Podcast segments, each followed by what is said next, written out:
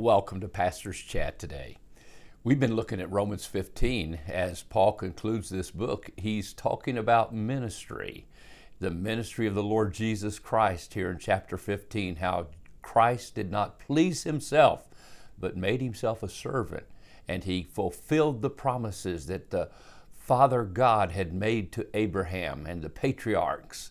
And those promises were all about Jesus, the Messiah who would come, and through him all the nations of the earth would be blessed. I'm convinced that's the promise he was speaking of. Because as we go on into this passage, not only did Jesus have a ministry to the Gentiles, Paul had a ministry to the Gentiles. We read yesterday uh, from passage from verses 14 down through verse 19. And today we'd like to read the rest of this section on Paul's ministry to the Gentiles because Paul makes it really clear. Not only was he uh, uh, one who first went to the Jews, he always went to his own first. Jesus came to his own, but his own received him not. Paul went to the Jews, but the Jews basically rejected his message. And from there, as you go through the book of Acts, he would then go to the Gentiles who would receive the message. And thank God for that, because for that, you and I today can enjoy the good news of Christ and be saved. And then we read it here in verse 20, and thus I make it my ambition, Paul said, to preach the gospel, not where Christ has already been named lest I should build on someone else's foundation. But as it is written, those who have never been told of him will see, and those who have never heard will understand. This is the reason why I have so often been hindered from coming to you. But now, since I'm no since I no longer have any room for work in these regions, and since I have longed for many years to come to you, I hope to see you in passing as I go to Spain and to be helped on my, on my ministry there by those, by you. And once I have enjoyed your company for a while. And so he says, at present, however, I'm going to Jerusalem. And that begins the next section.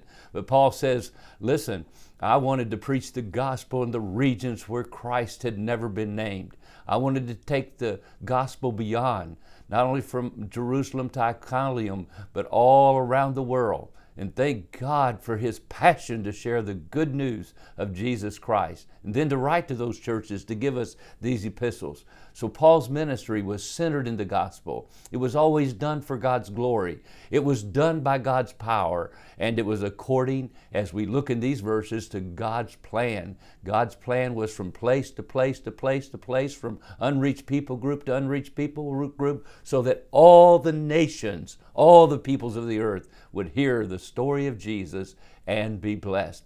Paul's ministry to the Gentiles. Well, you and I have a ministry. All of us have been called to ministry. Ministry means to serve, uh, to give ourselves as a servant, as a sacrifice. Paul would call himself so often a bond slave of Jesus Christ. He was a bondslave of Jesus Christ. We become servants to Christ. And I'm telling you, the greatest privilege is not to be served, but to serve as Jesus did and to give his life a ransom. The great glory of heaven for you and me, of course, will be Jesus Christ, but also our crown and joy and glory in heaven will be those that we take to heaven with us. And so, what that means is first, we must live a life that uh, shows that there's something different about us, that we've been touched by the grace of God. We have a passion for the gospel, so because of that passion, it motivates us to live as we should live.